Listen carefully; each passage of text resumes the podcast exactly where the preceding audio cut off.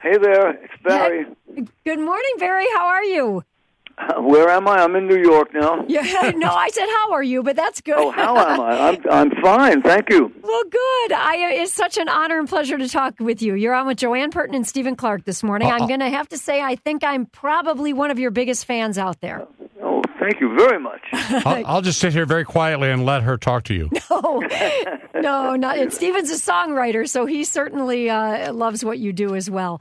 Oh, great. Well, we are Great. so excited. You are coming to Windsor on Friday night. Tell us a little bit about the show you're bringing to town. Well, this year I decided I'm going. I'm trying to to uh, do as many of the hits, and I've been one of the fortunate guys um, to have uh, a load of them. And I've never done this.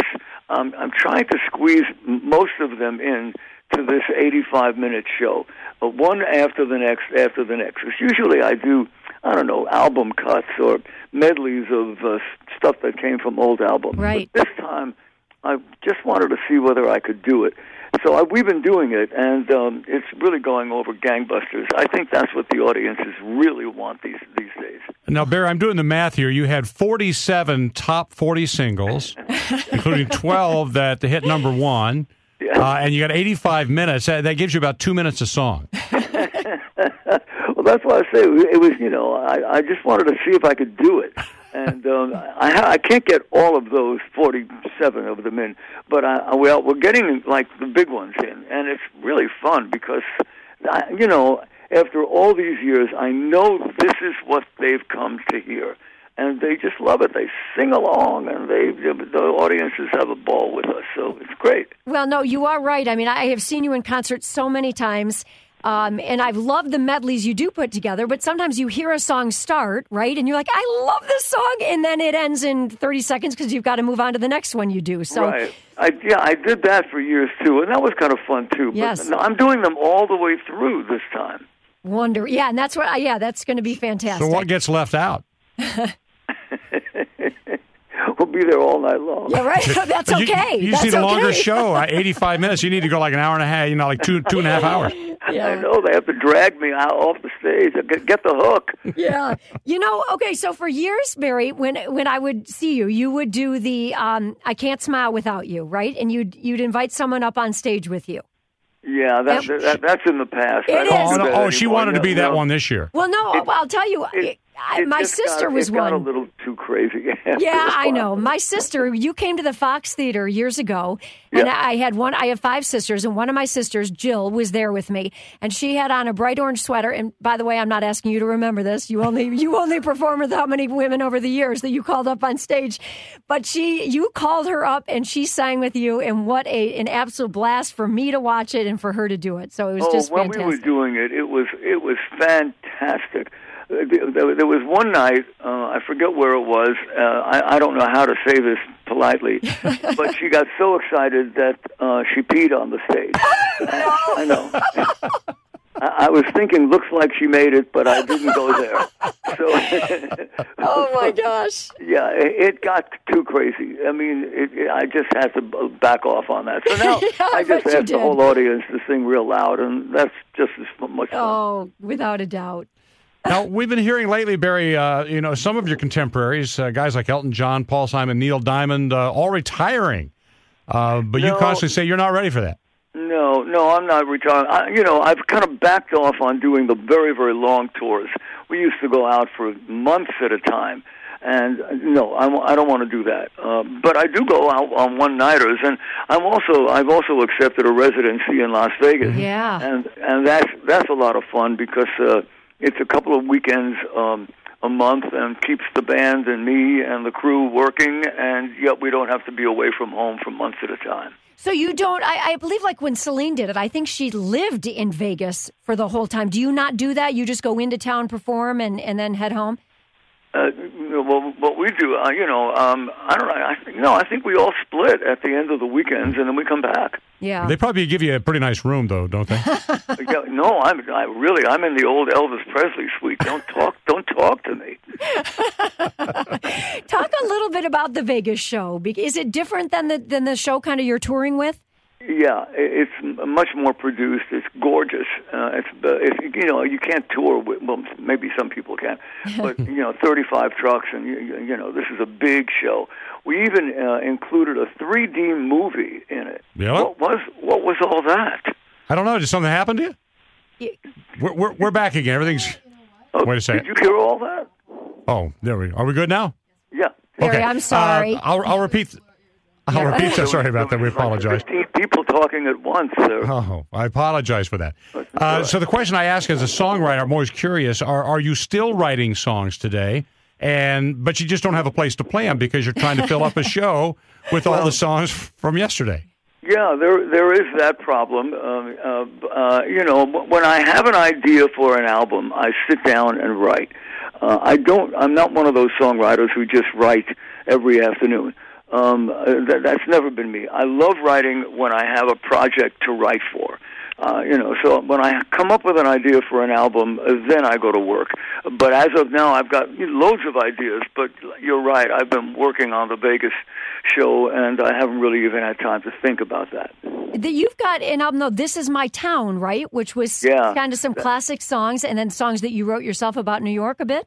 Right. I mean, you know, I am a New Yorker, even Right. though I've lived in California longer than I uh, I, I was uh, in New York. But once you come from New York, you're always a New Yorker, and I love New York. So I wrote an album that paid tribute to New York. There's a lot of standards, New York songs, and then uh, we wrote uh, a handful of original stuff too. That's neat. All right, so you're coming to Caesars Windsor, uh, Canada, of course, and Detroit's right across the river. Do you have memories of performing here? I, I wonder, I guess, how Detroit and Canada have kind of supported your career through the years. I, I, you know, I, I think we were there recently. I think we were there for the last couple of years, and if if we're coming back, it means that it was a really great gig. Uh, you know, they just blend into one another for me. But I. Um, I, you know, I, I can't really say that it was the greatest thing. But if we're coming back, it must have been a really great, uh, a great audience and a great place. So I'm looking forward to Well, it. Well, Friday night will be the greatest thing. How's that? we'll make it worth I your know. while. Yeah, look for Joanne. She'll be the screaming woman. Me and another one of my sisters are coming Friday. hey, Barry, great. can we go back a couple years? I, I I know I was reading, and it, anyone who knows you well knows that you wrote a lot of jingles before kind of your own your own music career got going, or at least the the songs that you write and perform in concert now. Talk about some of the jingles that you wrote. I know one, the State Farm jingle, it still plays today. Yeah, and uh, they also play uh, "I Am Stuck on a Band-Aid" and a And Band-Aid they stuck on you. Oh yeah. I love it. Yeah, no, oh, you know, well, you know, these days they don't write jingles anymore. They, you know, they do background music behind the commercials, but uh, back in the '70s and the '80s, uh, they were doing jingles. I mean, songs. Uh, I don't know. You're probably too young to remember. You deserve a break today for McDonald's, and Yeah. the, uh, that was a big one. And uh, there were big uh, for Pepsi and Dr Pepper, and you know, and I did many of those. Um, uh, and State Farm was one of the ones that I did. Oh, how many years ago was that? And um, I was happy to get the five hundred dollars, and that's all I got. Oh, no matter how many times it's run, right? Yeah, well, they you know, they buy you out as a songwriter because Right. you you can only get paid if you get on the spot singing or playing. Um, then you get residuals. But as the songwriter, they just you know give you five hundred dollars and say goodbye, Wow. which they did, and I was very grateful to get it back then. But after thirty-five or forty years of, of the same thing being aired, I, I never saw anything but by five hundred dollars. Should have gotten a percentage of all the claims or something, right? You, you would think. Hey Barry, if we were to, to pull out your iPod or your phone or whatever you keep your music on, what what would be on your playlist? What do you listen to?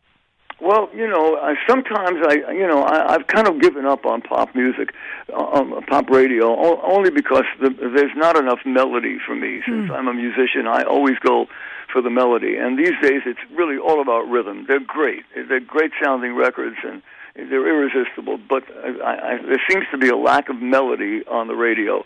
Uh, but th- then again, I, you know, I bump into a Lady Gaga or a Bruno Mars and you say, "Wow, they're still out there somewhere." So you know, I I, I I I do try to be as as uh, up to date as I can, but it's difficult. Yeah, it can be. Hey, do you have a favorite song that you perform in concert? Um, it's always could it be magic. Oh, it's a great it song. came from my very first album, which we did in 1821. my first album, and I based it on a Chopin prelude. It's got a great melody and a really great lyric, and uh, it's very emotional. And uh, I always go back to that one. Came out on piano roll first, right? You, you know, I might be. So, what is your least favorite song Ooh. that oh. you wrote, that you play, that you sometimes say, "Man, I, why did I stick myself with that one?" Ne- I will never tell you that. answer. I would never answer that question. I love them all. They're like my children. we hear that. Stephen, you know that. You're a songwriter. I You always ask answer that question because that's exactly the same thing everybody says. They're all my children. right. Oh, come on now. We all have a favorite child. No, just kidding, kids. No.